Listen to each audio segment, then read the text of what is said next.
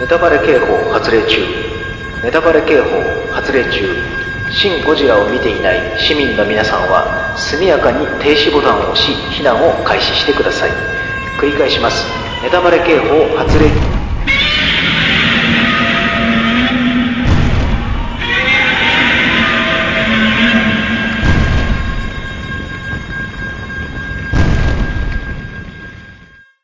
一つ今ね、すごく口に出したい日本語があるんです。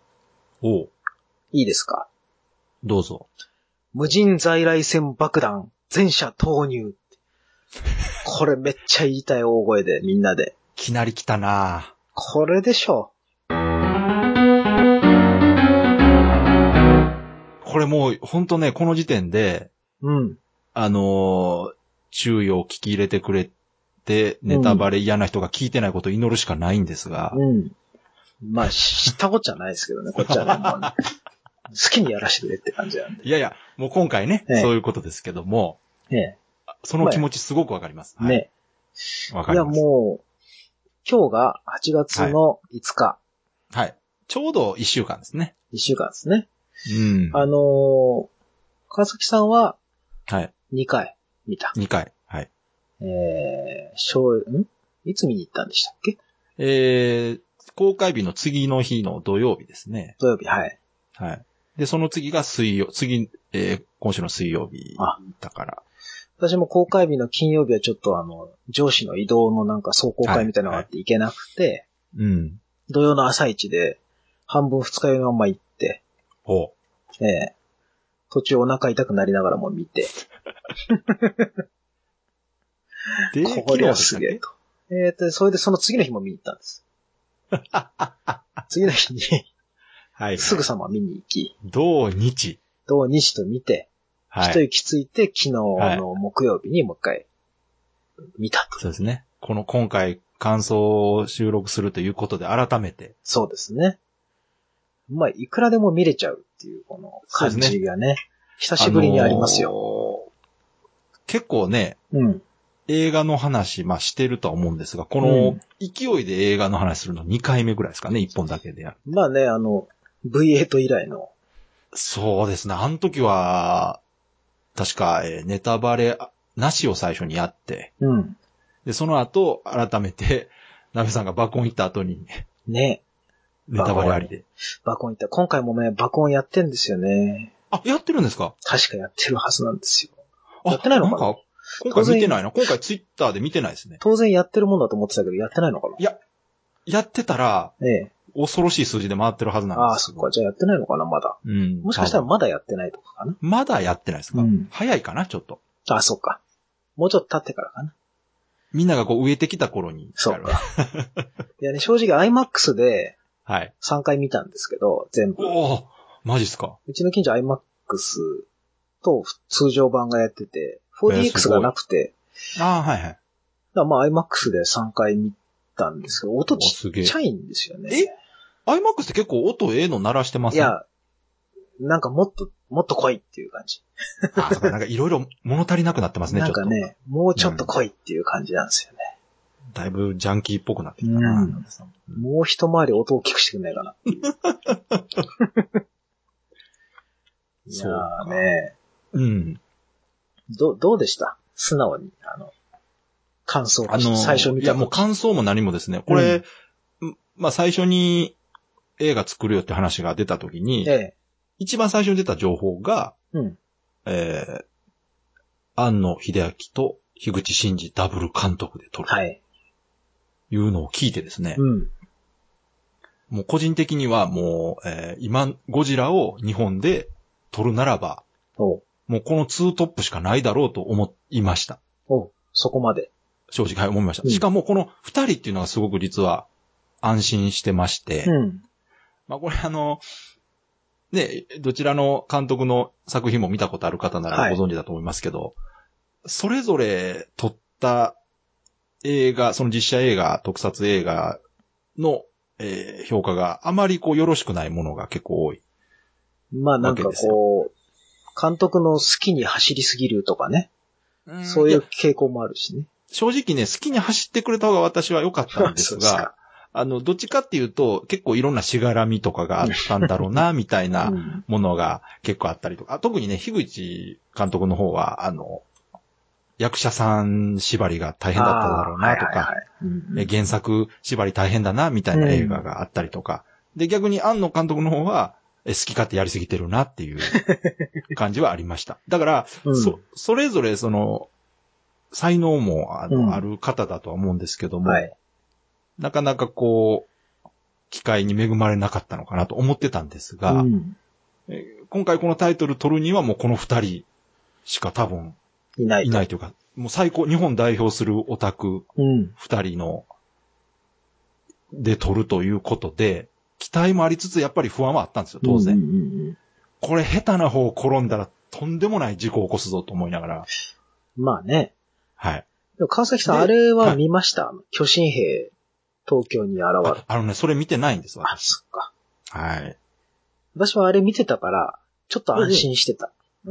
あ、そうなんですね。いや、うん私、あれ自体の評判は聞いてたんですが、そ、それでもやっぱりちょっとね、あのー、不安が。物が物だったんで、うん。その不安が払拭されたのが、あの、最初に公開された PV 見た時ですよ。あー予告編ね。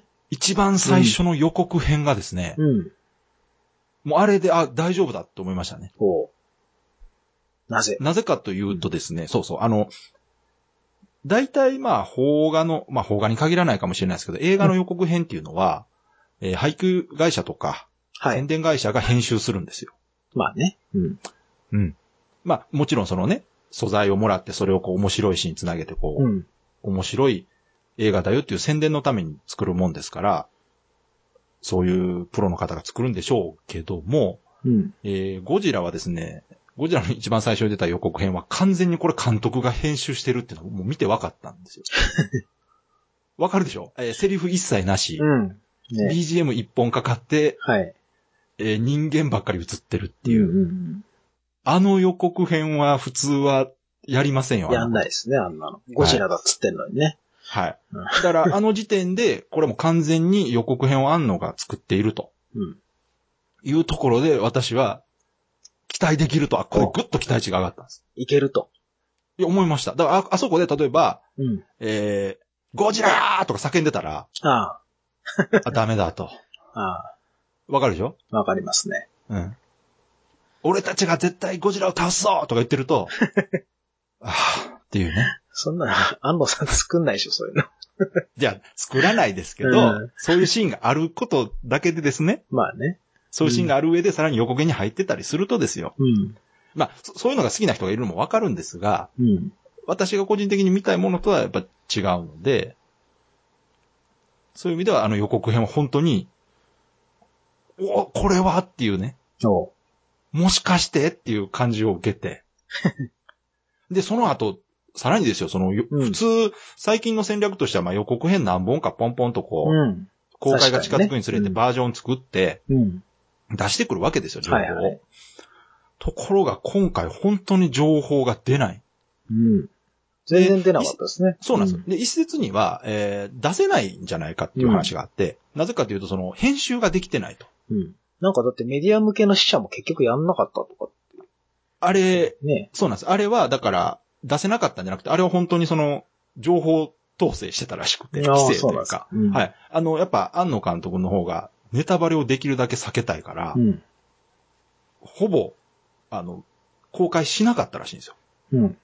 で、これ自体がすごく異例で、それこそその、東宝の看板タイトルなわけじゃないですか。うん。だからもっとどんどん宣伝して、公開一週間前、一週間前なんかはその、例えばテレビ番組にバンバンこう、役者の人が出てきてね、うん。うん。いろんな番組でこう、紹介するもんだと思ってたんですが、全それ然も。なく、うんはい。で、突然始まって、うん。まあ、あの内容だったということで、で、私もその、情報が出ないことで、ネタバレにすごいものがあるんじゃないかと、あー勝手に思ってたんではいすよはい。要はその、あの、どんでん返し的なね。あの、スそう、トーあのリシーャマ的ラなね。ン的なね、うんものが、うんあるから黙ってるのかなと。で、実際まあ、初日に見た人たちうん。の感想がわーっと出た時に、はい。これはネタバレできない、ネタバレできないって言い出したんで、あ、うんやっぱりそういうことがなんかその、すごくびっくりすることがあるのかなと。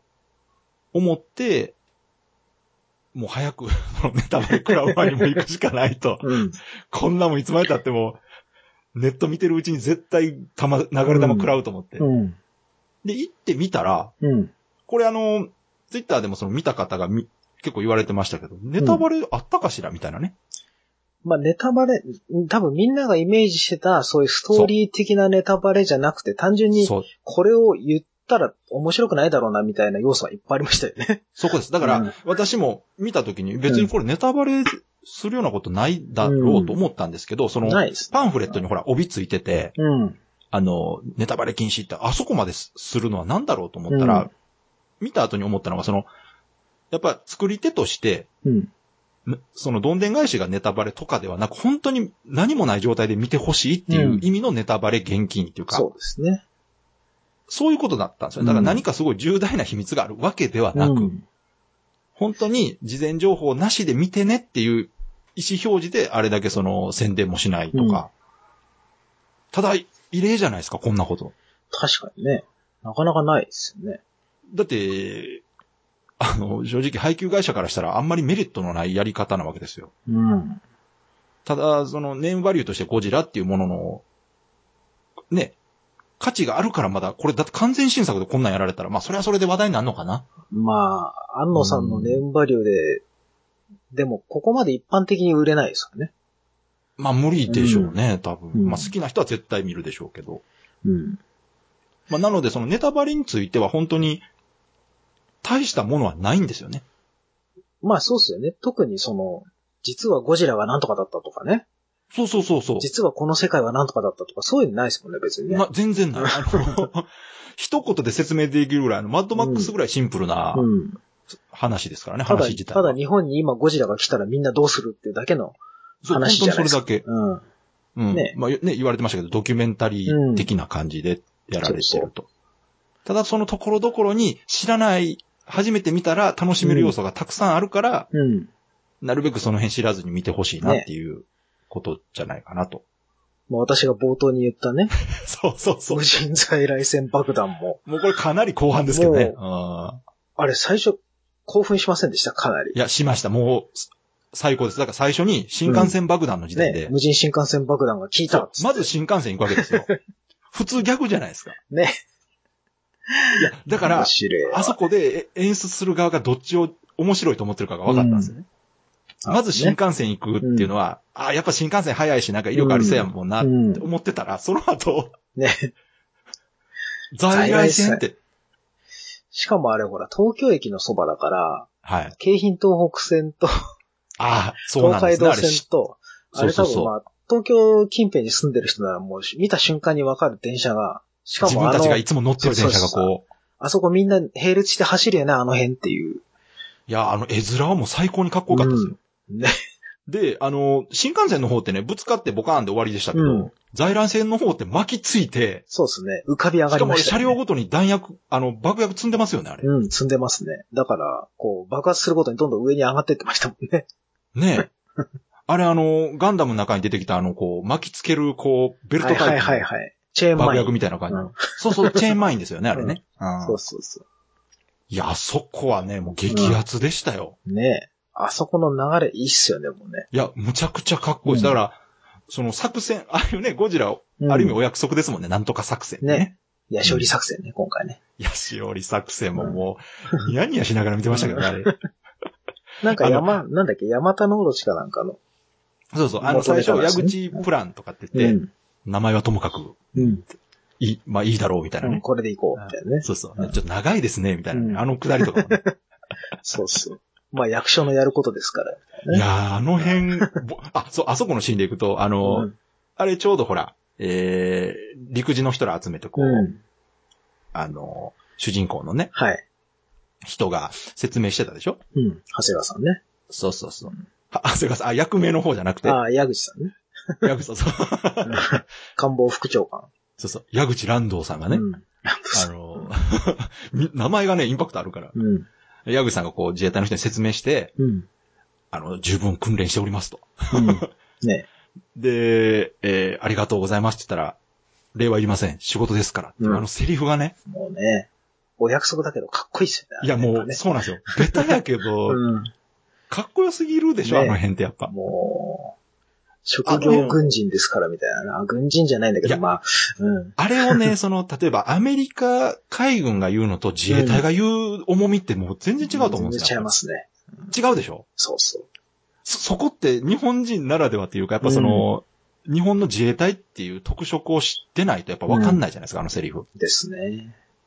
あいれ、やアメリカ軍が仕事ですからって言ったら、なんかちょっとニュアンス違うんですよなねん。かちょっとね、うんちょっと軽く行って稼いでくるというぐらいの感じになっちゃうんで。ちょっとなんかその、アメリカンジョーク的なうんね。ものも含みつつ、なんかねその、違うんですよね、なんか感覚がね。うんあれは多分ね、日本人じゃないとわかんないそうそ感覚なんですよね。う。で、この日本人にしかわからない感覚っていうのがもう満載というか、うん。これ本当に海外の人がこれを見て、うん。どれぐらいまで理解できるかってう面白いですかねっていうか、海外でこれやるとき字幕にするんですかねいや、それもね、言ってましたけど、セリフ量がまず尋常じゃなくて、日本人ですら聞き取れないうん。レ全ベ然ルですから。もうこ聞き流してるとこも結構あったし。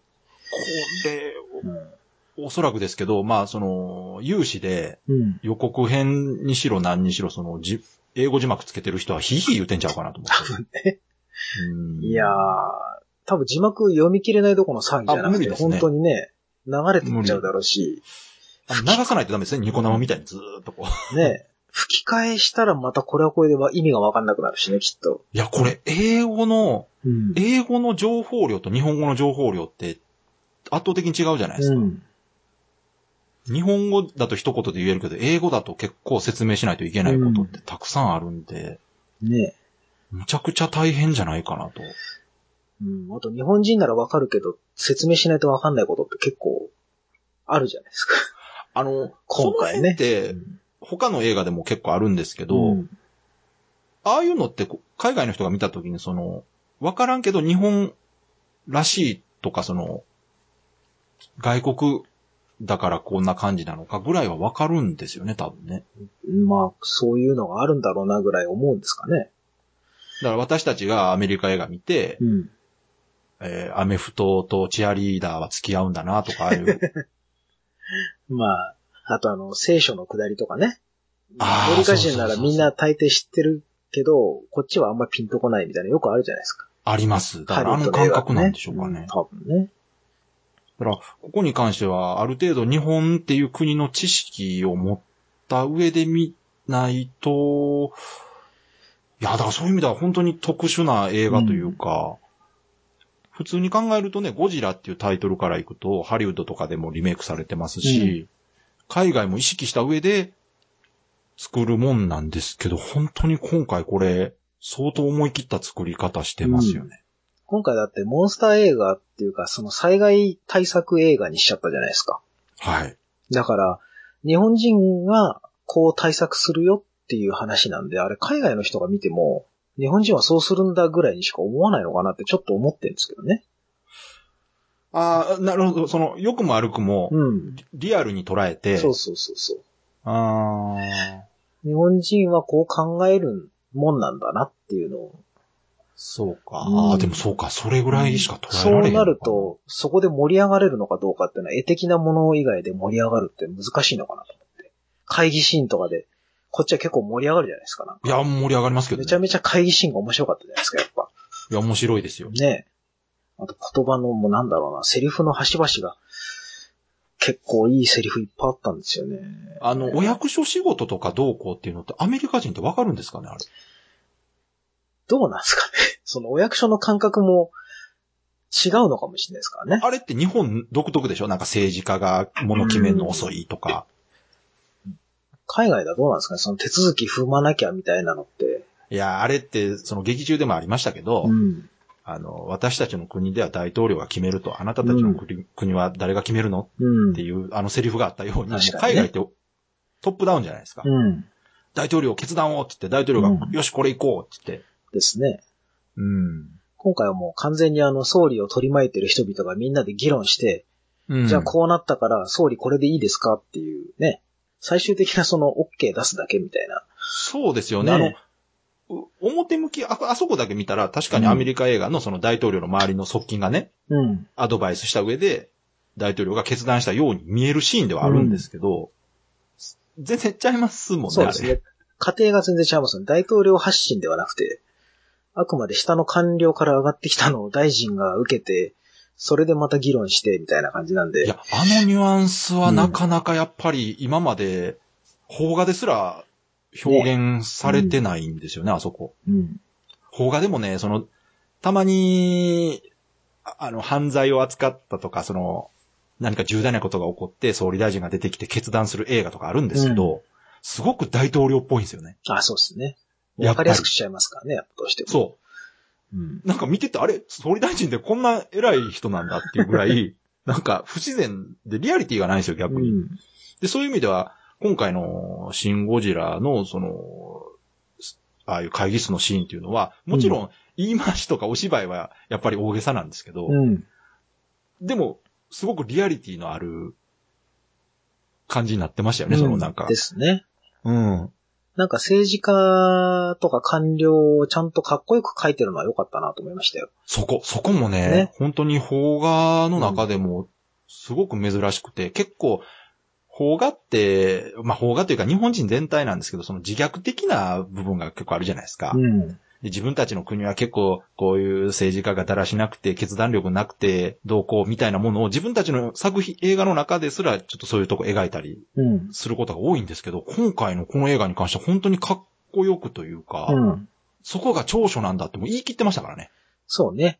あの、あのセリフは本当に僕すすげえ前向きだと思って。なんか、むちゃくちゃ良そかった。の、政治家が無能だとかね。ようんく、こう、そう我々言いがちですけど、政治家バカだとかね。うううでもちゃんと、仕事をしてんだぞ、みたいな。そうそういう人もいるぞ。でもやっぱりなんかこう、手続きが複雑すぎてうまく回ってないなとか。そう。文句言いながらも、うんそれぞれができることをやるんだとか、うん。で今回分かったって。そのリーダーがいなくなってもすぐ新しく決まるの、ね。うん。次のリーダーがすぐ決まるのはこの国のいいところだ、つってまいしたや、。あれは本当に素晴らしいセリフだなと思って。うん。いいですよ。本来ならあそこ主人公ぼやくとこでしょ。そうね。まったく、つってう、ん。こんなんやってらんねえぜ、みたい普な通だっね。たら誰がやっても一緒なんだ、この国は、みたいなそう。感じの言い回そうしになるでしょ。そうそう。そう。で、ねもしくはね、俺たちがやらなきゃ誰がやるんだ、みたいなね。ああるある。今回そういうその、いわゆる悪い意味でのお約束っていうのうはんないというか、ないっ見すてねてね、全然その嫌な気持ちにならないんですよね、そこら辺が。ねえ今回、僕最初見た後すぐ呟いた時に、はい。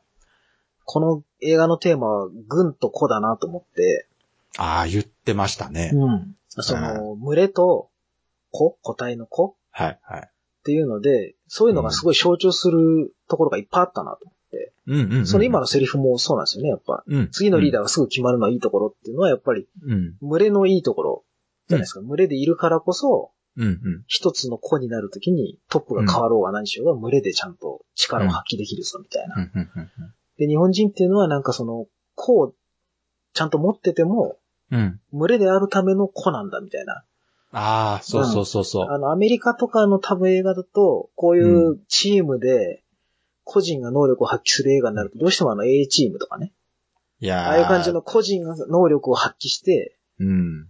で、あくまで個人の能力に引っ張られたチームみたいな。アベンジャーズとそうかなんね、です。あの、うんあれって、まあ、日本人から見たらすごくこう、かっこよく見えるし、うん効率的というかね、その、うん非常時にはそういう手段もしょうがないというか、うんうんうんあ憧れる部分であるじゃないですか。そうですね。すごく優秀な人がいて、うんその人の言うことを聞いてみんな頑張ろうみたいになって。ただご、今回のゴジラそこはもう真っ向否定というか、うん。もちろんなんかその個人ごとの能力が高いのは当然で、当然、そこは当然。ただその個にフォーカスするんじゃなくて、あくまで日本っていうなんかこの集団として常に描いてたじゃないですか。うん、そうですよね。あのね主人公のね、矢口さん含めですね、ん。特別その各家庭の背景だとか、そこは、個人のそのプライベートとかはなるべく切り捨てて、そこはめちゃくちゃ排除してましたね。うん。まあこれもね、あの、邦画、洋画に限らずですうが、ん大体こう、まあ、いいんですよ、その、う主ん。人公に家族がいて、うん。その家族が大変だけども、そう国をね。守るために頑張るんだっていう表現も全然嫌いではないんですよ。うん、かっこいいとは思うし。ね、そういう部分に関しては本当、時々、なんだろう、あの、携帯の画面に奥さんが映ってたりとかね、奥さんと子供いがや、。もうあれぐらいですよ。ねあれ以そん外ぐでらはいでしょもう口にも出さないですから。うんで、逆に石原さとみのやってたあの、はいアメリカの大使側はおばあちゃんのエピソードをこれでもかっていうぐらい盛り込んできて、うん。家族とかをすごいアピールしてくるでしょ。あの、アメリカと日本の対比っていうのはもそううそうそうそうすごく露骨に出てましたね。うん露か骨にのやって国たは、かの国はってやそっうたそうそうそうそ相う。変わやらっずた無ら茶言う対な比して、とか。うん。そうそう。で、かといってね、その、うんアメリカをその、非難してるわけじゃなかったですもんうねん。そうそうそう。困っちゃうな、みたいな感じの。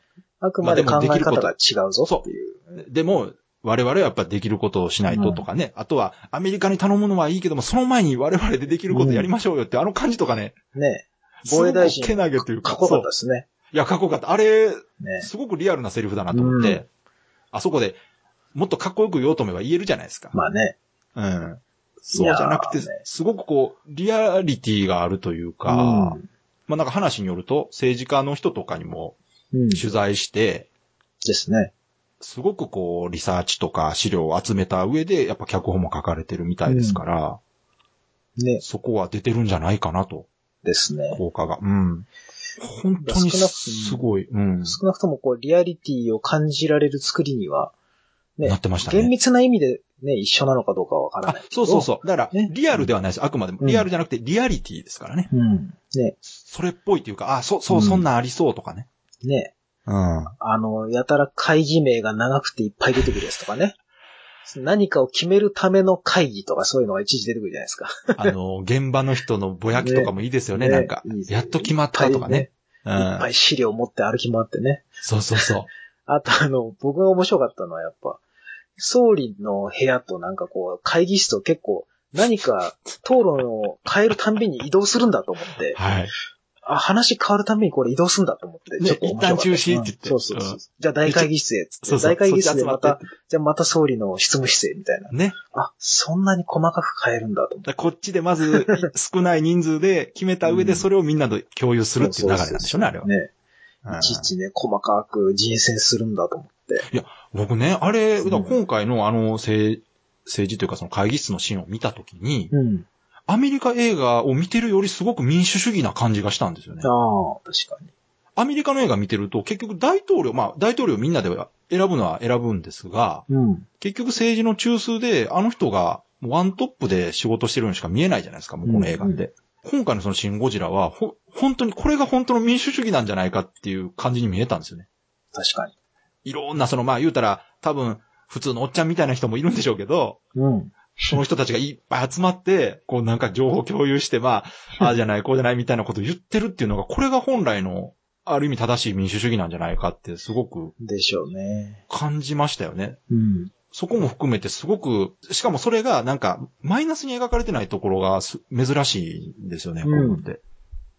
今までってそれを皮肉で表現するじゃないですか。うん。なんか、たらい回しにされたりとかっていうところ。まあ、それはすごいわかるんですけど、確かにね、ちょっとね、もうあ飽き飽きしてるというか、うん。同じこう、 自分が住んでる国としてはやっぱもうちょっとこう、かっこよく見、かっこよくあってほしいみたいなところがあったんですけど、うん今回は本当にね。嬉しかったですね、すごくね。うんなんかかっこいい日本人みたいなやつね。そう。だから、うん。ちょっと情けないかもしれんけど、でも、こうやって頑張ってるんだよと、いろんな人たちがと。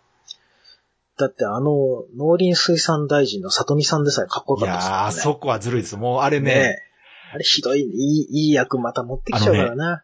そう、 農林水産大臣が総理大臣になったっていう時点でもう僕、うん絶対この人は切れもんやと思って。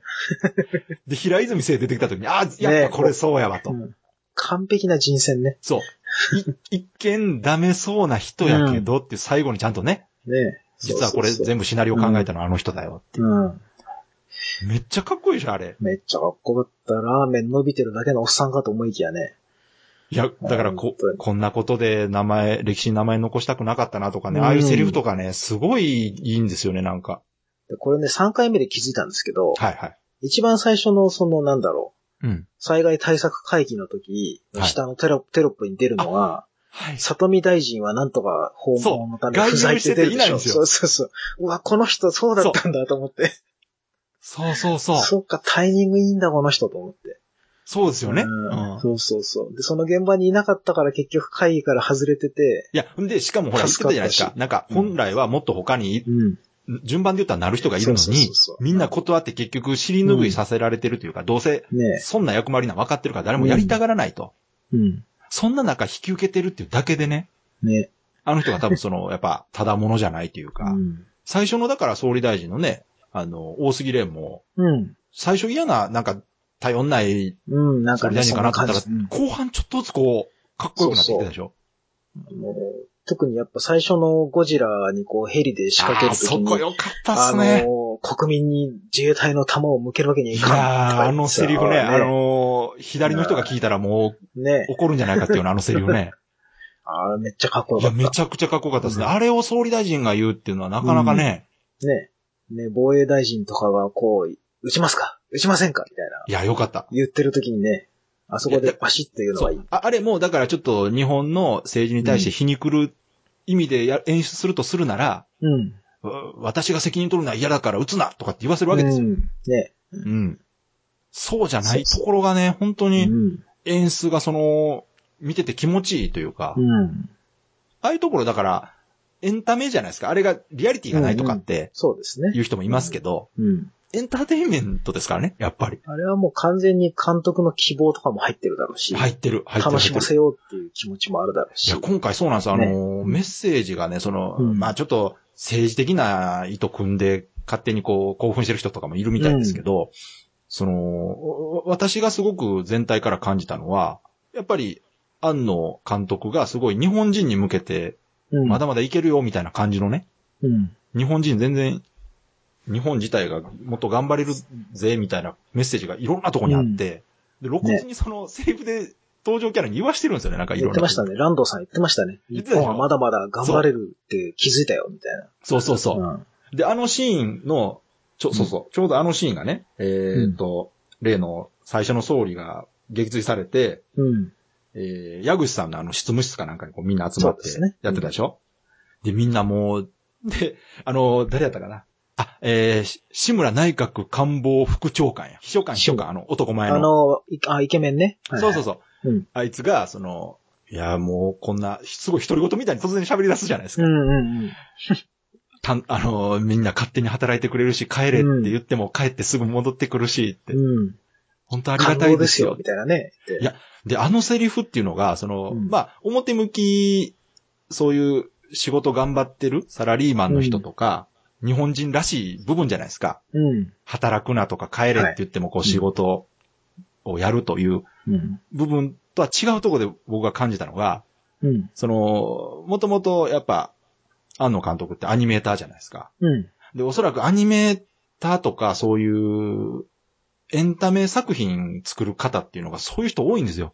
うん。うん。言ったらすごい低賃金なのに、うんクオリティ上げるために会社泊まってずっとこう仕事するとか、うん。ああいうスタッフに対してのこう、気持ちとかセリフも入ってるんじゃないかなと思って、ああ。すごくあそこはこれう、んなんか、グッときたんですよね。ああ、この映画でもね、多分、そ一生懸命作ってるスタッフ、現場でね、 ずっそとうそうそう寝そう泊まりしてるような。う。であそこのセリフすごく取ってつけたようなセリフだったんで、うんなんか急にあそこ劇っぽいですもんね、なんか。そうなんですよ。うん今までとは全くテイストが違うから、うん。急になんかちょっと若干わざと棒読みしてんのかぐらいの、 なんかね。ああそこはね、なんかレビュー読んでても不自然だったっていう人がやっぱいるぐらい。うんあれはもう完全になんか浮いてますもんね、映画から。そうそうそうんう。だだか、ら、あそこってすごく幅広い、その、うん。ああいう、言ったら、へ派手じゃないけども、地道にこうやって頑張ってる人たちがいることで、日本が成り立ってるんだよ、みたいなメッセージもすごく感じて、今回のそのシンゴジラ全体に漂ってるテーマなのかなっていう気はしましたけどね、なんか。もうね、いいとこいっぱいあってね、ちょっと。ねその、言ったら、うん。それは突っ込みどころももちろんありますけど、うんそんなもんはどんな映画でもあるわけですから。そうですね。うん。相対的にいい、いい方が多ければ面白いわけで、まあその前のね、言ったらマッドマックスとかパシフィックリムなんかもそうですけど、うん突っ込んだらなんぼでも突っ込めるんやと。うん。でもそれ以上にいいところ、面白いところがあるからいいんだっていうね。うん。意味ではゴジラも本当にすげえなっていう感じでしたね。全体的最に。高でしたね、もう。すごいですね、本当で、い今のところ、えーうん。ほぼ会議室のシーンばっかっすけど、うん。あの、まあ、メインというか、一応怪獣映画なので、はい。あの、 ゴジラの話を、あ、ゴジラの話しましょゴうジラのか。話ゴジラの話しましょう。をしましあょの、うか。最最初出てきた時、とりあえず目が死んでると思いませんでした。あ、いいで すね。うん。あれ目がな死んんでかる何やのったこかいつみなたいな。なんか昔に出てきたうん怪獣のオマージュだっていう話がありますあね。そうなんですか確かね、えーちょっと調べてみようかなう。ん。写真見たらね、なんかわかりますよ。両生類みたいな、なんか、そうそうそう。実際にいる魚だかなんだかをモチーフにしてるとかいうのえーっとですね。はい、うんあのですね。ちょっと待ってくださいね。うん今画像送ります。おえー元になったのこれじゃないかと言われてます。元になったやつ。ゲスラ。はい。ああ、懐かしおそらくこれじゃないそうかでと、すよあねの、第、第2形態かな、あれが確か。い。うん。あの、一番最初に出てきた触手が第1形態らしいんで、うんうん。これが第2なんですって。最初、オタマジャクシで、なんかその後がなんかあの、要はカエルの後ろ足だけあるみたいなそうです形ねになるんですね。で、うんもう、これがね、だから、いきなりネタバレというか、多分、妖体はこれだろうと。おお確かに目死んでるけど。似てるでしょ、なんか。うん、あの、エラから血吐きながら歩いてるとこがすごい好きで、僕。 ねえ、べちゃべちゃ、べちゃべちゃ。あれは血なのか体液なのかよくわかんないですけど。なんでしょうね、あのーあれか、水から上がってきたから、うんあれが、エラから肺呼吸になってる途中って演出じゃないですか。うん、そうですね、多分ね。エラの中のその水分を排出してるというか。ね、なんか、要は原子炉持ってるから体冷やさなきゃいけないとか言ってましたもんね。そうですね。まあ今回ってその、えー聞いた話では、つぶらや英二が存在しない世界線だと。ああ、言ってましたね。はい。まあ要するにその、その世界に住んでる人たちは怪獣というものを知らない。うん。要はウルトラマンとかそういうものを知らない世界と。そうそう。巨大な、なんか、怪物みたいなのがいない世界だということで、誰も怪獣って言葉を使ってないっていううん説があったんですけど、その、それを踏まえた上で、ああいうものが出てきた時に、うんその周りの人がどう反応するかっていうところの描き方、あの、ディザスタームービーの序盤って僕すごい好きなんですよ。なんあか、あ、なんか不思、大変なことが起こってるぞっていう、こう、ざわざわ感というか、確かえー、ちょっと水温、池の水温が上がってるぞとかね。に。うんうん。うんうん。はいなんか、鳩が急に狂って飛び出したぞとか、ああいうちょっとしたこう変化っていうのがはい。あるんですあけど、こんのー、うんボツにしちゃったけど、アイアムアヒーローの序盤もそうでしたね。そんな話しました。えーそう、前回の話あったら今回繋がってたんやけど、まあ まあ。えっと、そう、そう。ほんで、うん映画見た方ならわ、ね、もちろんわかると思うんですけど、始まってすぐ出てくるでしょ、ゴジラ。出てきますね。結構あそこがいいんですよ。早ねもう、潔いというか、なんか余計な説明なしですよね、もうねな。かったっすね。もう1そうそ分うぐらいで。うん。で、登場人物の説明ももうほぼなくて、いや、すごかったっすね。うん。とりあえずもうどんどんどんどん話展開してみたいな。ボート映った思ったら、ドカーンっつ って。ね。ねで、海底火山のバカじゃないのとか、アクア、アクアラインがどうこうとか言い出してう。ん。か で、あそこででもまあ、そこも、ご都合といえばそうなんですけど、あの、矢口さんが、うん。あの、意見ばって言うじゃないですか。うん。火山じゃなくてこれなんか生き物がいるっぽいんですけど未知の生物がっ。っててううんん。なわけねえだろ、つってね。うん。でもあれは要はあれでしょツイッターとかのなんか動画とかをそう見そてうっていう話でしょなんかネットではそういうふうにん。言われてるんですけどって。ううんん。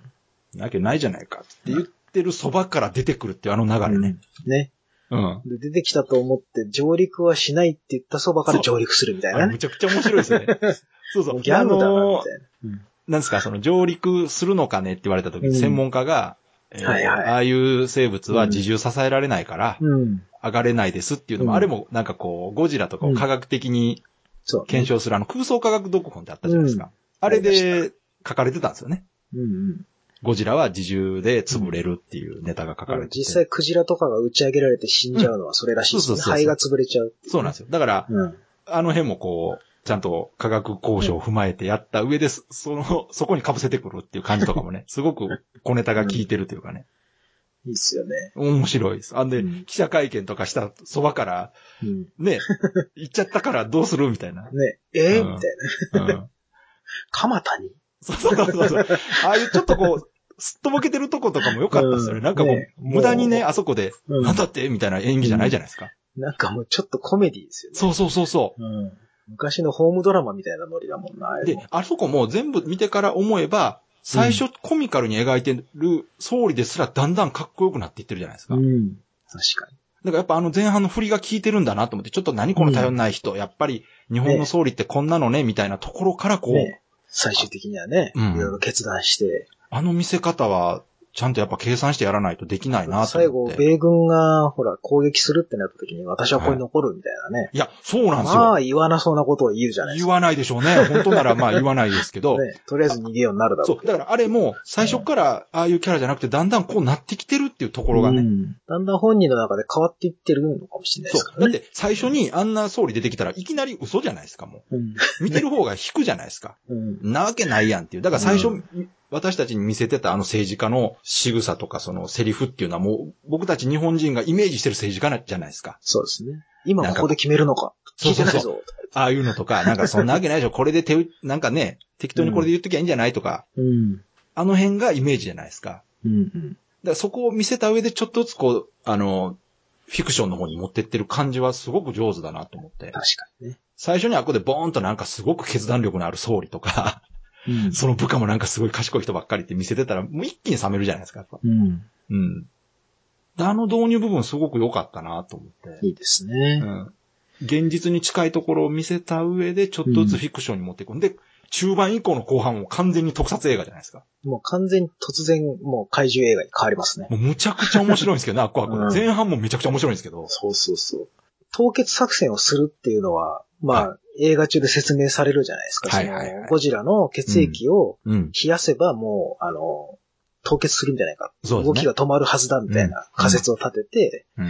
じゃあそのためにどうするみたいなの、まあ液体を作るぞってはいいうところまで聞いてたけども、あはのい実際にその注入する作戦に関してはなんかクレーン車が使えますとかっていうぐらいしか知らない状態そうで、ですね赤あの作戦始まって、はいはい。新幹線ぶつけてみたいなやつが、はいはいはい。突然来るからもうなんうかんワクワクしっぱなしじゃないですか、なんかもいうあやれ。、あそこ次どうすんの次みたいも、もうもう全体に言われることですけど、本当に無駄なシーンがないというか、な。うん。ない。前ね、マッドマックスの話した時も同じようなことを言ったと思うんですが、あれもすごくテンポ良くて、うん。誰ないとは思ってたんですが、今回、シン・ゴジラはマッドマックスよりさらに、もう長回しのシーンほぼない。うん、うん。カットめっちゃ細かいですよむちゃくちゃカット多いですね。うん会議のシーンでも全然テンポ落ちないわ、もいや、あれはやっぱセリフの早口感とカットでしょうね。う。いや、もう、後半の戦闘の楽しいことったら。そうですね。だから、いいろんなところのそのカットカットで見ても、その、やっあ、庵野監督が今まで培ってきたそのアニメ技術うがん。すごく入ってて、ですね。もう、絵絵的一枚絵としてちゃんとう根ん。底を切ってるというか、うん。パッと映った時に、かっこいい構図をもう常に意識しうてん。撮ってる感じが、あなかなかその他の映画では見ない、実写映画ではなかなかない感じだなと思って。うん。やっぱり、実写映画ってね、かなりそのカメラを動かすことを意識してるもんが多いんで確すかよ。にやっね。ぱ、あの、アニメと違うのはカメラを自由に動かせるっていうところじゃないですかう。ん。だから 3D 映画になると無駄にカメラを動かしまくる面白くない映画いっぱいあるんですけど、逆、シンゴジラ逆で、もうパッパッパッとこう、アニメのあの、カットで切り出す技術がすごく上手に使われてて、うん戦闘シーンも、戦闘シーンもすごかったけどな。うん。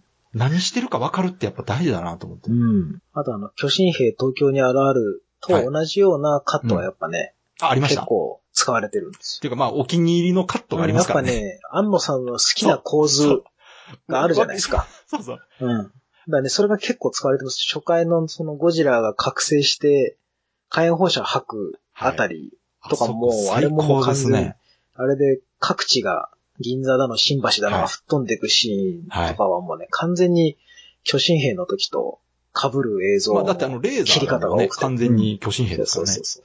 うんあれも良かったですね。最初こう火を吹いて、いや、まず排熱して、そう、まずそガこスから入細くしてっいて、くっていうね。 そう。で、ひう次、んしかも火がむちゃくちゃでしょ。もうあの火だけでそう攻撃力があんのに。そうそうそう。あの火だけです。ほぼ壊滅してるぞ、この空みたいな感じの。ねうん。そっから細く絞っていくって、高熱にするために。そうそう。あれだからもう音的にあの、ギャオスの超音波レーザーみたいな音がしてましたもんそうそうそうね。そうキーンって言ってたもキんーね。ンっつって、うん、確かに。超高温で。しかもアメリカのあの B2 吹っ飛ばすっていうね、いや B2 あ爆そこ撃が機を。ね、すごいかっこよくて、あのーうんあアメリカ軍がこう、パイルバンカーみたいなミサイル落としたじゃないですか。モップ2です。さあさあさ地中貫通型爆弾、ねモップ2。そうそうそうそうこれ。これも声に出して言いたい。あ。わかる。 あのー、そうそう、地地下中壕を貫潰すためのね通。型うん爆弾ですそよ う。そう。で、あれがゴンって聞いて、やったうん倒せるぞって言った時に、ねうんまあ、ゴジラがね、あの、覚醒するというか、うん。反撃するんですけど、あの時のね、演出とかもね、うん。一旦音なくなるんですよね。確かあの、青白くなった時うんに、シーンってなるんですよ。に。うん。で、あの辺のその音楽絡めた演出とかも本当にね、エヴァンゲリオンとか、まあもともとガイナックス時代からすごく上手かったんですけど、うん。実写にしてここまでハマるかっていうぐらいね、むしろね実写の方が生きてる感じがしてて、すごく。確か音 まあ、音楽もね、あの言われてますけに。ど、うん。突然エヴァンゲリオンの音楽かかってるっていうう。ん。でもあれハマってましたよ。いや、まあ、まあそらね、あの人が撮って、うん。どっかで見たような会議シーンで、あれかかったら、うん。ハマりますよ。で、ね、元々のそのゴジラの音楽いっぱい使ってそ。うそうそうそう。ていうかもうあの会議シーンであれ以外の音楽ねえだろうぐらいのな感いっじすはね。あるから、まあ、いありじゃねえかとは思いますよ。全然。あそこに関して、私個人的にはもっと批判出るんちゃうかなってちょっと思ってたんですよ。うん。なんか、あれかけたら台無しやんとか、うん。エヴァやんって言われるかなと思ったら、まあやっぱりあの監督好きが言ってるから全然そういまあ うね。うんコメントがほぼなかったなと。笑ったっつってね。もやっぱあれ盛り上がっちゃうもんな、あれ聞くと。うね、気なん持かちが。うん。もまうあちょっとずるいというか完ね。全にうもんう途中から完全にヤシマ作戦になっちゃうじゃないですか、気そうそうそう持ちが。いや、もうやあっのてることも辺、似てるしな、みたいな。セルフパロディですね、言ったら。うん。ね。うんうんまあ、安野さんがやりたいことをやると常にああいう感じになるんだなってうんうんいう。うんうんう。うんやっぱああいうこう細かいものをいっぱい並べる絵好きじゃないですか、あの人。好きですね。あの、レーザープリンターがいっぱい並んでるとか、パソコンがいっぱいそ並うんでるとそうか、そうそそう。ういうのもやたら挟むし、あの辺なんかは、大好きだもんな、あの人。で、あとあのーね、今回のシン・ゴジラとかエヴァンゲリオンでも特徴的なその明朝体でこう、 フォント出すっていうあるやつあるじゃないですか。で、あれが、若い人はあれを見ると、あ、エヴァンゲリオンだって思うんです、みたいなんですけど、あれももともとあの、実相寺監督っていうね、そうですね。昔特撮のもう大御所監督はが、い。やったのをうん。大好きな庵野監督がえリスペクトしてるとうん。でいすねう。ことで、エヴァンゲリオンの元はそこなんだよという、まあ、エヴァンゲリオン自体があの、つぶらやプロへのもう完全にオね、マージュ。うんウルトラマンとかガンダムとか入りまくってますからね、ですいろらいろ。うん。そうそうそうん。だから、ただまあ、その、そこまで昔のこと知らない人たちからすると、やっぱりあれをパッと見た時には、エヴァンゲリオンっていうね。う。うん。まあ、なんだかんだ言ってエヴァンゲリオンだってもう20年前ですからね。そうなんですよ。もう、ゾッとしますよね、びなっんくかりね。ね。エヴァってもう20年クラスなんだ20年ですよ。うん。成人ですよ、成人。それはもう今の若い子知らんですよ、エヴァ。ですよね、そりゃそうだ。うん。生まれてない映もん画版な。かろうじて見てるか見てないかぐらいのもんですねえ。よ。うん。あ、エだからヴァってまあ昔やってたやつでしょとかってそ言うわれそうる。そうそう。僕らの中ではまだ最新のコンテンツですけど。うん最新ではないけどな、さすがに。そうですか。結構新しめのコンいテン、やツ、新しいですよ。。私だって90年代って最近ですもん。でしょうん。でも、エヴァのゲーム出たのセガサタンだしなとか思いながらね。あ、ゲームハードでね、 考えると確かにめっちゃ古いですよね。めっちゃ古いっすよ。いや、そもうだだからあのいいで辺すよの、その、まあね、いろんなものうに、んその、特にやっぱエヴァンゲリオンっぽいみたいな話がすごく言われてるけど、それは当然もう、あの、監督が同じ人であるし、う。うん。で、監督が好きなものを撮ると、ああなってしまうというのはもう、そりゃそうですある意味あの人のだから根本的な部分は変わってないですよね、好きなものっていうか。よ。だって海外だってそうですよ。ここの監督の作品は大抵毎回こうだとかね。そうそうそう、ジョン・ウこうォーいとうかモね。チーフが入ってくるとかうね。ん。うんそう、鳩が出てきてスローかる。かるとかね。うんあと、ブラックアイマーは必ず爆発するとかいろいそろうあるじそゃなういですそうか。そう。なんか、それと一緒ですよ。いや、一緒、あのほんとそうなんですよ。ね、安野さんが撮ったら必ずあの電線と電柱 と、あとなんかもう、モノレールのレールだとかなんかそういうのは必ず映るみたいそうそうそうな。ね。いや、だから、あ、そ、それが好きな人にもたまらなく楽しいんですよね。いいんですよ、それで。で、知らない人が見ても、何かしらそのかっこよさは感じれるようには作られてるとは思うんですけどね。いや、もう初めて見たって面白いでしょ。と思うんですけどね。うん。うん、まあ、やっぱその人を選ぶのではないかっていう意見もまあうん聞きますから、まあ当然それはどんな映画でもそうですけどね。うん。まあ、つまんないって人も絶対いるとは思いますけそれはど。もう当然ね。うん ただ今のところ、かなり、あの、うんマッドマックスとかの時に近いぐらいのこう、ね。周りでは絶賛が続いてるなっていう。ただ、マットマックスの時はネタバレしなくても V8 って言えたんですけど、シンゴジラはね、それがないんですよ。 そう。だから早くその、無人新幹線爆弾とか無人何あ在来線在来線爆弾っあーて言えるようにしてほしい。ツイッターとかで。なんかこう、キーワードがね、キーワードになる。だからね、巨彩体とかすごく言いたいあで、す。巨彩体はいいんじゃないですか、でも。いいですか巨彩巨体大ってだ生ってネ物タバレじ特ゃないで別しょ。対策本部。うん。巨巨彩体彩ってい体いじはゃいないいですか。か。巨彩体全然ありでしょ。かっこいいですよ。言葉の響きがいいです。い巨いっす彩体。ね。日本っぽいな。うん。しかも元めっちゃ長いっていう、あの感じがね。そうそう。巨大生物特別対策本部。いいっすよね。あの、ゴジラに対しての法律の適用は害獣駆除ってのが一番面白かったですけどね。あれもだから、あそこのやりとりもすごくこねう、リアルというかね、うん。そうそう。害獣駆除で自衛隊を呼ぶとかね。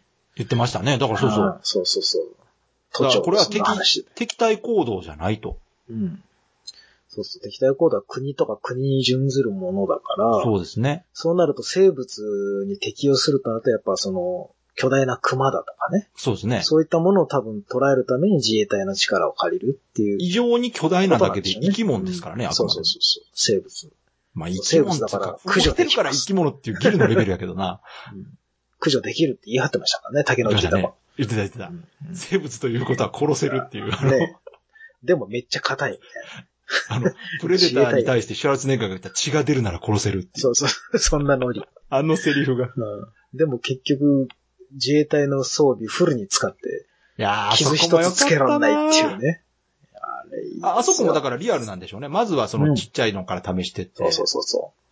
あねの あそこってアメリカだといきなり核使いましょうみたいな。あ のまあ多分 なるっていね、う。いきなりミサイル撃ち込むでしょうね、まずね そ。うそううん。確かにインディペンデンスデーでも。もね、うん。ガーン言ってましたからね、もそうそう、調べてたら、あう。はい。あのー作戦、玉川挟んでのはい。作戦だったじゃないですか。はいはいはいなんだっけ玉川、玉作戦玉作戦束作戦って言ってたんですか束作戦なのかないや、どっちか分かんなかったですよ。よく聞き取れなかったんですけなど。んか言ってましたね。束、束ってなんか聞き慣れない言葉言ってましたうん束そう、ね。束ってなんだろうと思って、束作戦本部ってあって、うん、言ってた言ってた。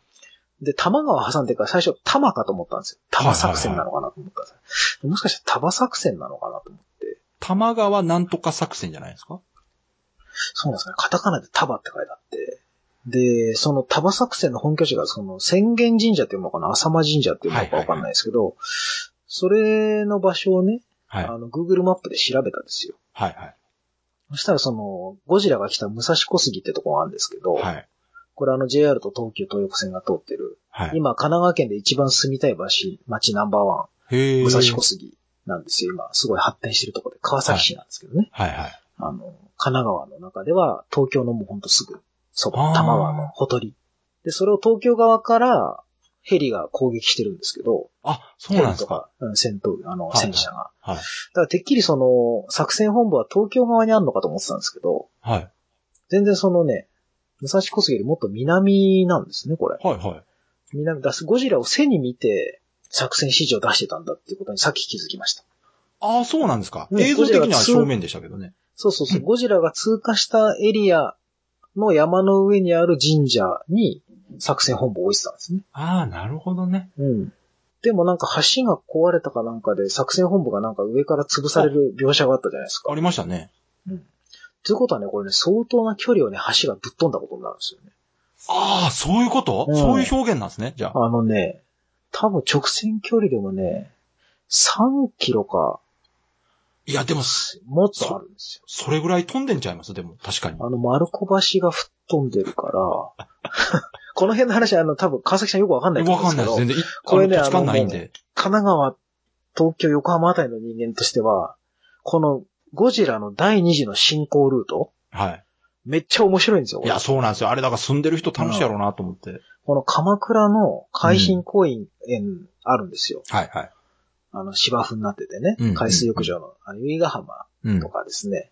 あの、稲村ヶ崎なんつうっんて、うんうんあの、サザンの歌によく出てくるようなうん。ね、はいはい。江ノ電が走ってるうん。ところからこう上陸して、鎌倉の駅に向かって裏通りのお、おなり通りってところをです ね、あの通ってくんですよ。その裏おなり通りの上は、あの、尻尾がわーって通る、あの、トレーラーにも乗ってる、シーンあるじゃないいですか、下から見で上げて、はいはいはい。尻尾がわーって、あれ、おなり通りなんですね。あ、そうなんです鎌か。倉の裏道の、あの、商店街のとこ。え、鍋さん行ったことあるんですかここはもうみんな多分行ったことあるへえ、すごいなとこなんです。いいでなそこから八幡宮の手前を多分曲がって、うんうん。カマリアに行ったって言ってたんで、この鎌倉霊園を越えてですね、多分ね、この朝比奈の方へ行ったんじゃなかろうかと。で、陽光台っていうエリアが映ってたんで、 はそこ僕の実家からちょっと近いんですい。けど、へえ。だからやっぱここの自然公園、カマリアの自然公園を抜けて、コアラがいるんですけど、コアはいラは死んじゃったかもしれない ですよね。コアラのところを通り、通通り抜けて、うんで陽光台の街を抜けて、うん。そのままもうそうするとね、もうほぼあの、横浜がもう射程に入ってくるんですよ。あの、港未来エリアがね。横浜までは行かなかったんですよね。でもね、そこをね、映してないんですよ。その横浜のエリアを映してないんで、あーここの進行ルートわかんないんです。ただ次に出てきたのがもう川崎の工場群のところなんですよね。あ、じゃあもうそこ、か、通過してると。うん、そこ通過して川崎エリアの工場群、はいはい海沿いの方を通ってるのに、うん。なぜか次で武蔵小杉っていう内陸の方に現れるっていう、この結構蛇行してるんですよね。あの、工場群は映したかったんじゃないですかね。やっぱ怪獣といえまあば工場映したい。いでしょうね。うんあの、扇町、扇町っていうものかな。うん。あの辺はね、いい具合のあの夜景が見れるいやとこなんです工よ、ね。業地帯。怪獣は工業地帯で戦うじゃないですか、や っぱり。うん、でもね、これうんねすごい変なルートなんですよ。そうなんですね。扇町から見た時にゴジラがいたってことは、川崎の駅の東にゴジラいたはずなのに、そっからかなり内陸の小杉に行ったっていう。ここそはねれでもなんか、あの、分析してる人いましたよ。この進行ルートこれ、こっち側行ってんのかなとかなんか言ってる人がいる結。構ね、曲がってんですよね。仮想ルートは作ってますよね、おそらくね。まあ作ってるでしょうね。考えてやってますよね。うあんの、ブラックレインみたいにむちゃくちゃにはなってないと思うんであすあ、けど。なってないですそうです。で、結局多摩川を越え、うーん。で、目黒区入りので、そのまままっすぐ行くともう東京タワー。あのうんうんうんう辺ん停電しましたもんね、東京タワーエリアがねああ、してましたね。うん。で、そのまま丸の内に入っていくっていう。この辺からもまっすぐなんですよね。あの辺はね、テレビとかで見たことあるんで、なんとなくわかるんですけどね。でしょ今ね、調べたらね、ええタバはね、う。え多摩川の丹波山村を水源とする、タバ川っていうのがあることから、古くはタバって呼んでたらしいです。あ、そうなんですか。はい。それで束そうです作戦基地。はい。おーそうなんだだ。から、それ多で摩川。で合ってると思いまうす。ん。で、その神社がね、 はい。ちょっと離れたところなんですね。これね、どっちかというと駅で言うと新川崎って駅なんですよ。川崎さんね、あはい由来がある新川崎。ないない、由来ないよ。ない、ない。うん。ここね、夢見ヶ崎動物公園っていうのがあって、ほう。ここに神社はあるんですよ。だからここまであの橋が飛んできたってのは相当なもんだな。へうえ。なんか見た感じじ、確かにすぐそばに落ちたうん、風にすは見えましたけぐそばにあったどんねで。すね。うん。まあ、ただ、橋自体むちゃくちゃでかいからな、確かに。ねそうそうそう。で、ここの川沿いに、あの、戦車部隊が、90式戦車が並んいで。や、あれすごかったっすね、あれ。うんよかっあのーね戦車運ぶとことかも見せずにもう並んでましたた。もんね。ういん、いきなりね、綺麗に並んでたもん。や、だからあの辺って、本当にいろんなシーンがあったんでしょうけども、カットしてカットして2時間に詰め込んであれなわけでしょ。それかもともとああいう演出なのか。いやーもうそこはいらんと。いや、いいらないですいきなより並べて確かに。うん。うんうんいきなり並んどいた方がかっこいいぐらいの感じなのいや確かでも、にね。全体考えて2時間の映画とは思えないぐらい見れますもんね。うん。そほうんと。いや、もうね、面白いところいっぱいあって、なんかいっぱいメモったけども、なんかよくわかんなくなっちゃったな。うん確かにいっぱいある。いっぱいあるけど、どれや、これメモも一応書いてたけどな。うん。あの、丸の内、東最後東京駅で決戦じゃないですか。はいはい。あれもまたこの、東京駅来た人ならわかる、東京駅の西口あたりのですね、うん。あの、高層ビル街、はい。ここを全部倒して足止めするっていうね。あの、またいいとこにゴジラ止まりましたもんね。そうそうそうそう。うん。あこれね、いい位置なんだよな。れここかなりあのご都合なとこ止まってましたね。あうれん。そうですね。うん。ちょうどあの線路にね、こう足をかけるような位置で止まっそうたそがうそゆえう。に、新幹線爆弾と在来線爆弾が綺麗にぶつそうかるそう。あの、電車絡めて、あの、ビル絡めて攻撃するうん絶妙の位置でしたね。あのね。完璧な位置なんですだからあそこに関しては本当、もうフィクションというかね、 よ。ね。できすぎてる感はありますけそど。うそう。今回1回目の上陸の時も品川のね、うん南口のこの線路のとこに来るし、あそこもね、あのマイクロソフトの本社があったりとかして、こう、ああ。結構高層ビル街で、ええあそこもね、わかりやすいとこにゴジラ来たなって感じあだのったん、ですそけど。もそもね、。なんでゴジゴジラがどこ向かってるかとかわかんないですもんね、あれ。わかんないですよね、あれ。い最終的にどこ向かってたんだろうと思って、や、あれはだから、わかんないですよね。単純にただうろうろしてただけなのか。そうですね。ねえ特にその原子力施設を目指してるわけではなそういし、そうそう。うん。あだいたい空気と水がいではそう生きていけるって言ってるんすよね言だってから。ましたね、別うに。ん。あと、皇居の描写がなかったのがね、あ、それ個私も人思った的んにですよ。はちょっとね、気になったんですよね。ここれはあえてなのか。あえて外したんじゃないですかね。やっぱまあね変に揉めてもね、うんめんどくさいし。まあね。うん。まあ多少こうね、うんあってもいいのかなとは思ったんです。せめてこう、会話の端々ぐらいにちょっとこう、ああ、欲いしかや、ったかあな、のぐらい。ね、その辺は省いたんちゃうかな。ちょっとうんわざわざ難しいの余かな計なとこ、ややっぶへびなことせんでもいいかなって気は。そっか。やっぱどうしてもなんか日本いや人もちにろんね向けたってなると、うん。皇室関係の描写ないんだと思って。いや、だからそこは、うん。その、また政治宗教とまたちょっと違う部分になるんでね、よりメッセージジ性が強くなりすぎるんじゃないですか。今回のだっうてん、これですらですよ、なんかいろいろ言われてるわけじゃないですか。ね。確かにね。ねうんこれエンタメとして見ろよって思うんですけど。いいセリフあった。うん。あの、里見大臣ね。はい。ああの、総理大臣になってからね。うん。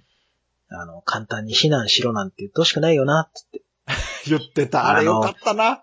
避難とは住民に生活を根こそぎ捨てさせることだって言って。いや、めっちゃいいこと言うわ、あのれ、人いいこと言ってましたよね。ね農林水産大臣さすがって思ったよ。あの人は本当にその、こう、言い方、わざとソフトな言い方させてるじゃないですか。うん泉ちゃん、ね泉ちゃんとか。そうそうそう。あ、泉ちゃん もいいキャラだったな。うんいや、あ泉ちのゃんかっこ人、よかむっちたゃなくちゃええ役持ってますよ、あれ。ねえ。泉ちゃんいいよ。あれだってね、必ず最初出てきた時に、うん、やたらと、その、役職のこととか、うん。お前運がいいなとか、次、次何々だろうと出世したなとか言うから、あそうそうそいかにもこう、悪い政治家みたいなね。う。うん。なんかやられ役的なね。うん。ちょっとなんか引っかき回すだけ引っかき回して結局なんか役立たないみたで、いなんな。か僕ね、権力欲にまみれて出世欲のある、強い、ダメなやつか思ってたんですよ、最初。うん。で、あ、やっぱさすがにこの、えー、や、矢口を引き立てるためのやつやと思ってたら、うん。全然ちゃいましたね。バディでしたね、完全に。めちゃめちゃす、できるやつでしたね。あの、矢口を落ち着かせ、とりあえず君が落ち着けっていう。いや、のあそこ良かったなかっこい。いいわや、泉ちゃん、みたいな。あれとかの演出も、本来なら、こう、わーって主人公が怒鳴ったら周りがちょっと引いて、うん。っていう演出になりがちじゃないですか。うんうんで、にもしくは自分で謝ったりするでしょ、主人公が。うん。すまないみたいなね、勝手に。うじゃなくて、あそこでこう、バッとこう、友達がこう止めてくれるって、あの感じね、うんいいですよね。すごく良かった、なんか。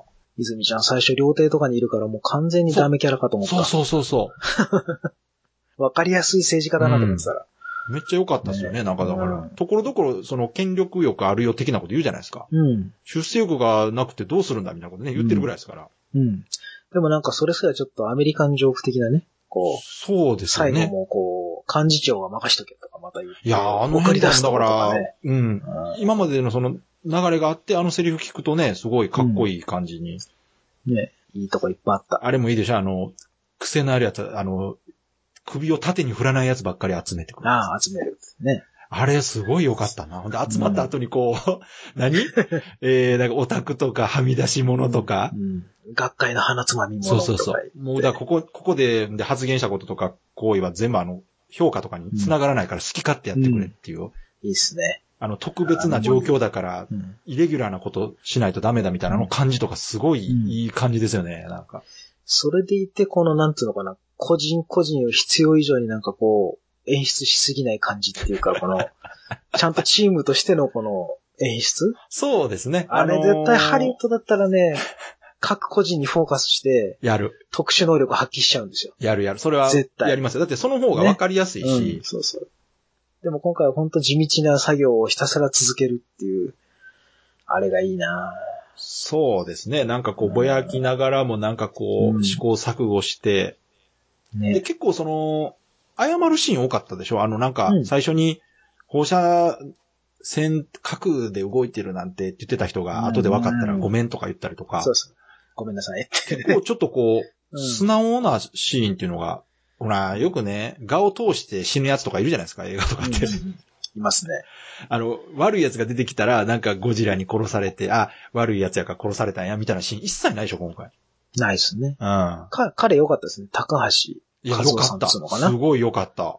文科省研究振興局基礎研究振興課長。うん。わかんない。全く何の仕事かわからへんけど。いうん、ね、や、よかったっす。うんあよかっの、たお芝居すごいよかった。なんかうんよかったですね。うん津田寛治さんも相変わらずよかったしな。あー、もう津田感じはもう津田感じだったな、完全にな。ね、津田寛治はやっぱこの、なんだろう、人情味は熱いんだけど、ぶっきらぼうみたいな役やらせるともう、最高ですね。じゃあ仕事に取り掛かろう。そうそういいですね。くせ者役はほんまハマり役ですよね、あの人ね。なんか、鍋さんがその、良かったって言ってたシーンってどこなんですか、演説のシーンですか、僕はあ、の、矢口乱道が、そあやっぱの、り最後の、ヤシオリ作戦になあそこっかて、演説するところ。はいはいあれ絶対もう、あの、もう、パシリムと被っちゃってダメなんですよ。ああー、わかります。もう、あそこはすごくわかりやすいシーンでしたよねう。ん僕、ああいうわかりやすいのダメで、いやいや、いいですなよ。んかこう、国のために死んでくれみたいなの大好きなんですよ。しかもね、あそこって、自衛隊だけじゃないじゃないですか。うん。そうそう、一般のね、役所の人間もいるから。あれ、民間のあの、運転手の人とかも来てるんでしょあれ確か、けうんん重機動かすための人。そうそうそうそう。まあ、だから民間人もかなり死んでるんですよね、作戦で。いや、めちゃめちゃ死んでますよ。第一陣の あの、何やったっけあの、ほ放水じゃないわ。うんとね、特殊研究小隊、第そう一小そう隊。。あれとかもう、全滅ですからね。ね。一撃で死にましたよね。もう、あーって思いましたよ、も うんう。そら、あの、口のそばで作業してたら、ねそら、死ぬよなって思 うな。第二陣もやばいかと思ったけどいやー、あれはもう、すげえなーと思って、あの辺。あの、あそこまであんだけ派手にこう、爆破したり攻撃したりしといて、うん。最後の最後が、液体注入するだけっていうあの静けさが大好きですよ。あの、メーターがただ上がっていくだけっていう演出。あのメーターもね、ちょっとエヴァっぽかったけど。うんそうそうそうそう。でもあのシンクロ率みー、たあいなのやつ辺のね、その、うんまあメインとなる、その核攻撃、熱核攻撃をはい国連が決議したとか、あの辺の下りはちょっとシリアスでしたよね、結構。ね。しかも中国とロシアがそう賛成してそうそうそうそう。ねっていう、でアメリカは静観っていう。うーん、だから、あそこってちょっと、まあ僕ですら勘ぐってしまうというか、やっぱ今のその政治状況というかね、ね。いろいろやっぱりこう思うところがあるというか、そうそう。しかも中国は、そのち機になんか、領海侵犯してましたもんね、途中で ね。そっちはほっとけみたいな感じになってましたあけーだどからあの 辺が、まあまあ、でも、そう、そらそうですよね。だからあそこはフィクションではなく、あくまでも今のその日本の情勢をね、ベースにした上で。でうん、だから近未来でもないですもんね。本当に今、ゴジラが来たっそてそそい。うそううんまさに今来たらどうする。ね。あの、戦闘シーンで一個好きだったのは、はいあの、あれですよ。アメリカの無人戦闘機うん。ドローンをいっぱい使ってたでしょうんうんうん。あれを、日本人がアメリカの資源を使い捨てるってところがね、最高に気持ちよか った。え普通ないでしょない。大ない抵アメリカが各国の資源を使い捨てそうそうそうて、そうのし上がってきてるでしょいや、それでもあそこの前振り、今僕が言おうとしたんですうんあそこの前振りの部分なんですよ。 おうおうはいはい。だからあのー例のあのーアメリカの、石原さとみですかそうそう、かよこかよこ。うん。うん。かよこあとそうね、矢口さんがこはう、い一緒に歩いてきて、うん。日本のためって言ったら協力する人いっぱいいたよと。うん。この国は好かれてるわねっていうあのシーンすごい好きで、うん。日本のためだったらっていうのでこう、米軍とかが協力してくれたあれ無人機出してくれてるでしょ、いうん。や僕、ああいうそのい地道に今まで巻いてきた種が実ってるっていうシーンとかすごい好きなんですよね。でああいうのって大体ほら映画とかだと結構逆に描かれること多いんですよ。うん。なんか日本は嫌われてるからなあみたいなんとかねう。ん。やっぱりちょっと映画とはいえ、やっぱ寂しいんですよ。ああいうのをやると。だから今回本当ゴジラに関してはすごい日本のいいところというか、うん。そういうとこたくさん描かれてたんで、うん。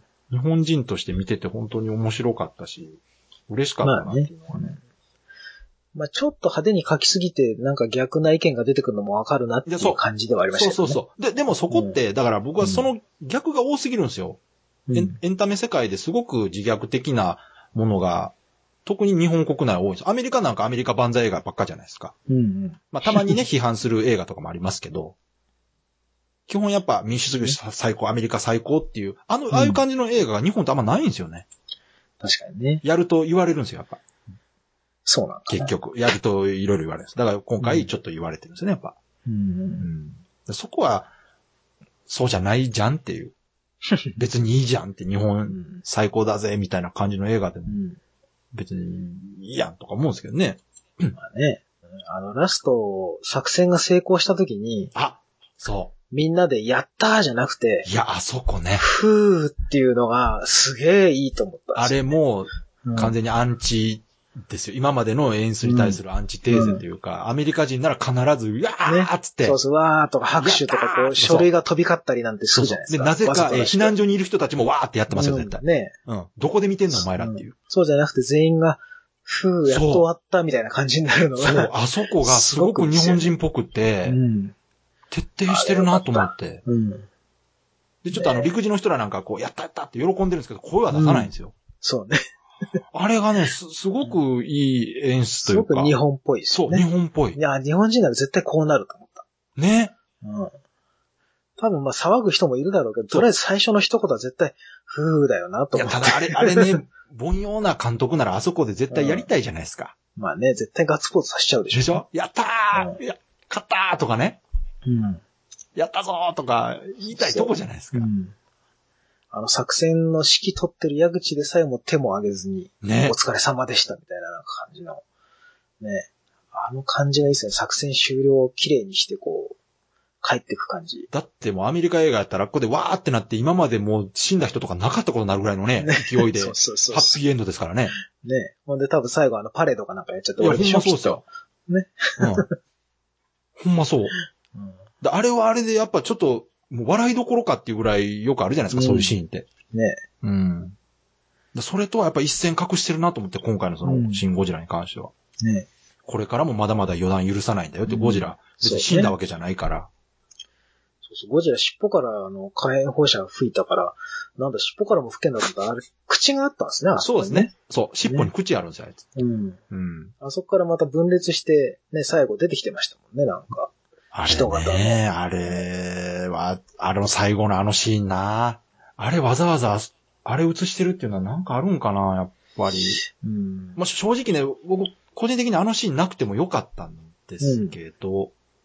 僕は、うんまあ、多分その、僕の中では軍と子がテーマだったんで、うんまあ、子だったゴジラが、なるほ軍ど隊ね。として世界をこう、広がっていくための過程、人間と同じようななるこう、進化過程を取るんだろうっていう僕僕はあれ見テーマてな、のかなと思って。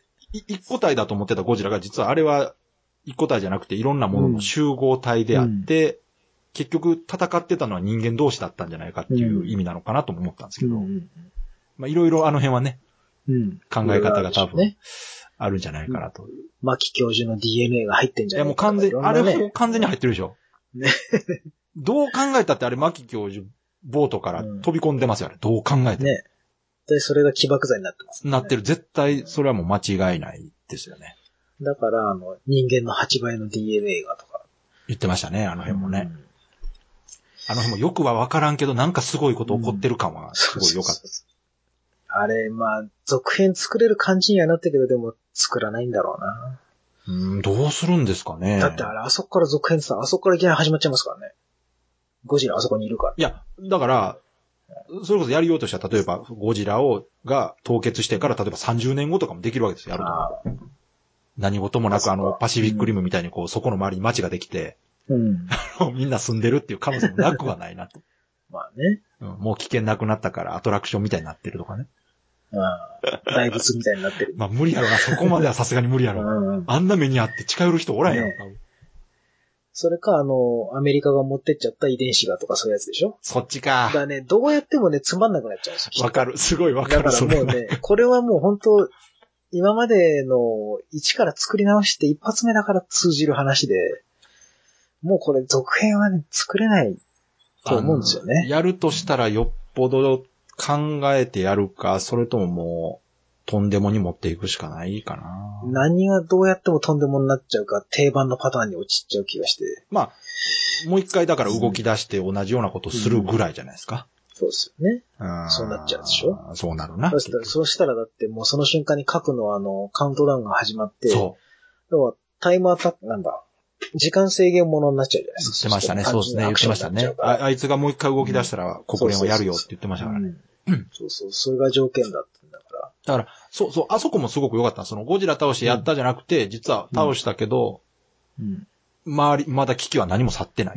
そう、倒したというか、ストップしただそうけでで、すね。うん。カウントダウンもストップしただけ。日本自体はもう完全に世界中から注目されてて、何かあったら日本は攻撃されるっていう、あの状態ってうん、すごく緊張感ある状態だなと思って。うんもう逆に言うと、あれだけその政治描いてて、うん。まあまあ、その、そういう、変な、ゆあの、組み取り方、方してる人もいるみたいですけど、あれだけ政治を描いてて、エンタメとして成り立ってるっていうのは、うん。すごい手腕だなと思いましたけどね。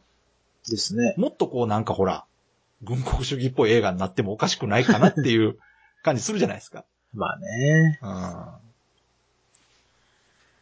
だってあの当時いや、アバターがね、うん。すごい叩かれたっていう話があって、おうあれも海軍万歳みたいな映画になってたでしょ僕見てないですあ、ああ、そうなんですか。もん。うん。そうそう。ああれれもも、多い人がそうそう騒そ。いうでだんなかと。らあれも、その宇宙人がいる星に地球人が乗り込んでって植民地にするみたいな話なんですけど、んだか。らそれを見て、やっぱり軍隊賛美の映画であるっていうふうにすごい言われて。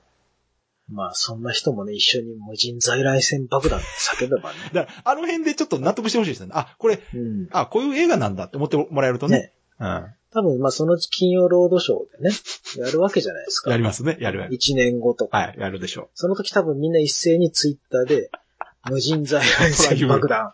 来たーって言いますよ、みんな。そうそう。って、ツイートするでしょいやーそれを楽しみにしましょうよ。やるな。多分1年後ぐらいにはやるでしょうね。うんも。う、巨彩隊って言いたいし。ね。うん。うーん。いや、ほん、本当になんかこう、よくこういうふうにまとめたなと思って。うん。まあ、その宣伝、プロモーションの段階から異例ですけど、うん。これね、どう考えてもね、スポンサーサイドの意向が一切入ってない感じがするんですよね。またあれでしょ、制作委員会じゃないですもんね、これね。そう。取ってないんです、その形を。で、あれってね実は最近は良くないらしいんですよ。うん。昔って制作委員会っていうのが、むしろその、好うん。きな人たちで作ってる感あったじゃないですか。うん。今逆らしいんですよね。うん。制作委員会でつ、そう、作ると結ス局ポン。サーの集まりですかそうそうそう。うんで、今回どう見ても、あの、これ、なんかだ、どっかで読んだんですけど、ら。うん。えーやっぱりね、横やりがいろいろ入ったらしいんですよ。そもっと恋愛要素とか人間ドラマを入れろという話があったらしくて。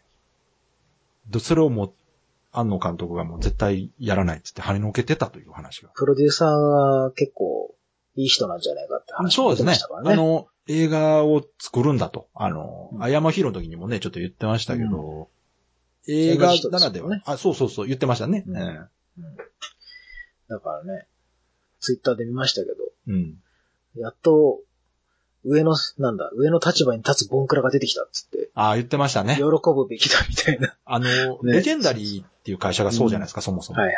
もう今までのそのなんかハリウッドの作り方じゃなくて、好きなもんを金かけて作ろうぜっていう。そうそう。そういう人たちが日本にも出てきたぞっていう。いや、で、これはやっぱだからその、次につながるのは、これが結果出ないとね。うん。こうやって作ったものでも、こうやって結果出てるんなら、他もやろうかってなってくれるとね。そうですね。今まだ10億円ぐらいとかちょなっのとかな。ね。興行収入。そう。うん、やっぱり、マッドマックスの時とかと同じように、その、すごく周りで見てると盛り上がってるんですけど、まあね。まだまだやっぱり数字には繋がってないというかね。でもあの、初日見に行った時よりも、うん。 2回目、3回目ってだんだんやっぱ人増えてましたよ、僕は。マジっすかうん。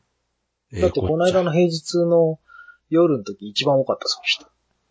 ゃああ、なんか関東の方やっぱ人多いんですね。大なん阪かねね、、どんどん人増えてる気がします。大阪、まあ私2回ともレイトに行ったんですけど、レイトはやっぱ人少ないんで、ああ、どうしても。そっか。ほぼ満席でしたよ。あ、すごい。やっぱ東京すげえな。東京じゃないです。まあ埼玉ああ、そうか。関東やっぱすごいで すね。うん。多分都心のなんかどんどん人方でも増えてってんなとう思んって。。たくさん見てるんでしょうけど。いや、これからだから夏休み入るとまた増えるんじゃないかってね、言われてますけど。ああ、そっか、お盆休みね。どうかなでもまあ、やっぱ、反応がね、こんだけあれば、そこなんです。見る人も増えるから。やっぱりそのいいで口すよコミで面白い面白いっていうのをどんどん流してもらえれば、うん。それが気になっていく人、絶対、ていうか、私のタイムラインでのリピーター率異常に高いんですけど、今回。まあね。まあ私もあの、同じ人に会いましたけどね、この間。映画館で。え、 あ、それは知らない人でこ。の間この、この間この人いたっていう。あ、向こうも思ってんじゃん。うん。多分、あ、俺この間見た時この人いたぞ。もう必ず同じ席で見てるんですああ、そうなんですか。よ。前から4列目ぐらいね。へえ。じ真ゃあ、んむ中。じゃあ向こうの人も思ってる。あの人前もあの辺おあった。の人、そうそうそう。あの人前も、あれ、あの人この間いたな、みたいな。うん大抵ね、その人よく見かけんですよ。僕もう他の映画でも。同。じような映画見てるから。ああ、じゃあ趣味一緒なんやな、それ。うん、多分ね、バカなんだと思う。それ、それあれじゃないですか。もしかして顔見たことないけど、ツイッターでは実はやりとりしたことない人じゃいます、実は知り合いかもしあれれない。って。そういうのあるからな。ねえ、ありますよね。うん。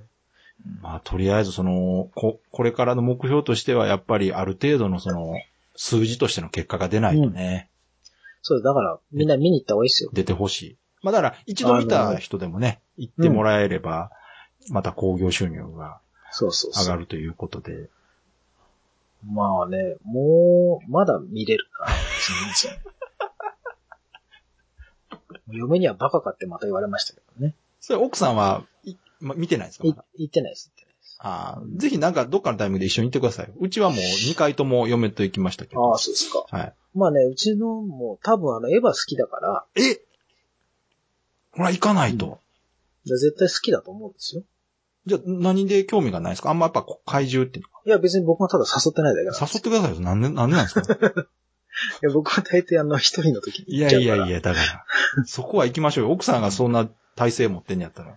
でも嫁は今楽しみにしてるのは X メンですかあ、そっか、アメコミ好きですもんらね。ね。うん。 そうそうそう。来週からやっと始まる。ああ、そうそっちか。それうわ、そればっかりよ。 X メン始まるんか。うわ、このタイミングか。そうそうだから、あの、IMAX の上映がもう10日で終わっちゃうんわですあ、んなんだってよ。。で、その週末から X メンの IMAX 始まっちゃうから。だから今、IMAX かかってるところは、ゴジラから X メンに変わっちゃうんで、へえあ、そ IMAX れでで見たい人かは。今のうちに見てください。いや、実はね、関西のそのエキスポシティっていうね、うん。でかい IMAX のとこも、ゴジラ終わるんですよ。な、んでやろうと思ったら、そうか、そうそうそう X メンか。そう、10日、来週の水曜ぐらいで終わっいや、しゃあないな、多そあれは分、金曜から X メンそっかなんです。で、それがもうちょっとすると今度、ゴーストバスターズ来ちゃうんああ、すごい。夏はやっぱ、いっぱいあるで、な。忙しいんですよ。いや、そんなライバルの多い中、ゴジラ頑張ってほしいな。そうですね、ゴジラはもう、日本人が見るための映画ですかいらやね。、本当そうですよね。あの、日本人、珍しいですよ。日本人が作って日本人が楽しめうん、る映画って、やっぱなかなか、そうそう。よくね、なんかこう、世界に出しても恥ずかしくないなんていうありますけど、ありますこれは世界に出すとかそういうんじゃなくて、日本人が見りゃそれでいいなっていう感じはあるんですよ。日本人が一番楽しめる。そうそうそうそう。別に世界に出してもいいですけどうん、、そうそう。うん。同じようには楽しめないだろうから、だから優越感に浸りますよね。これ、日本人じゃないとわかんねえな。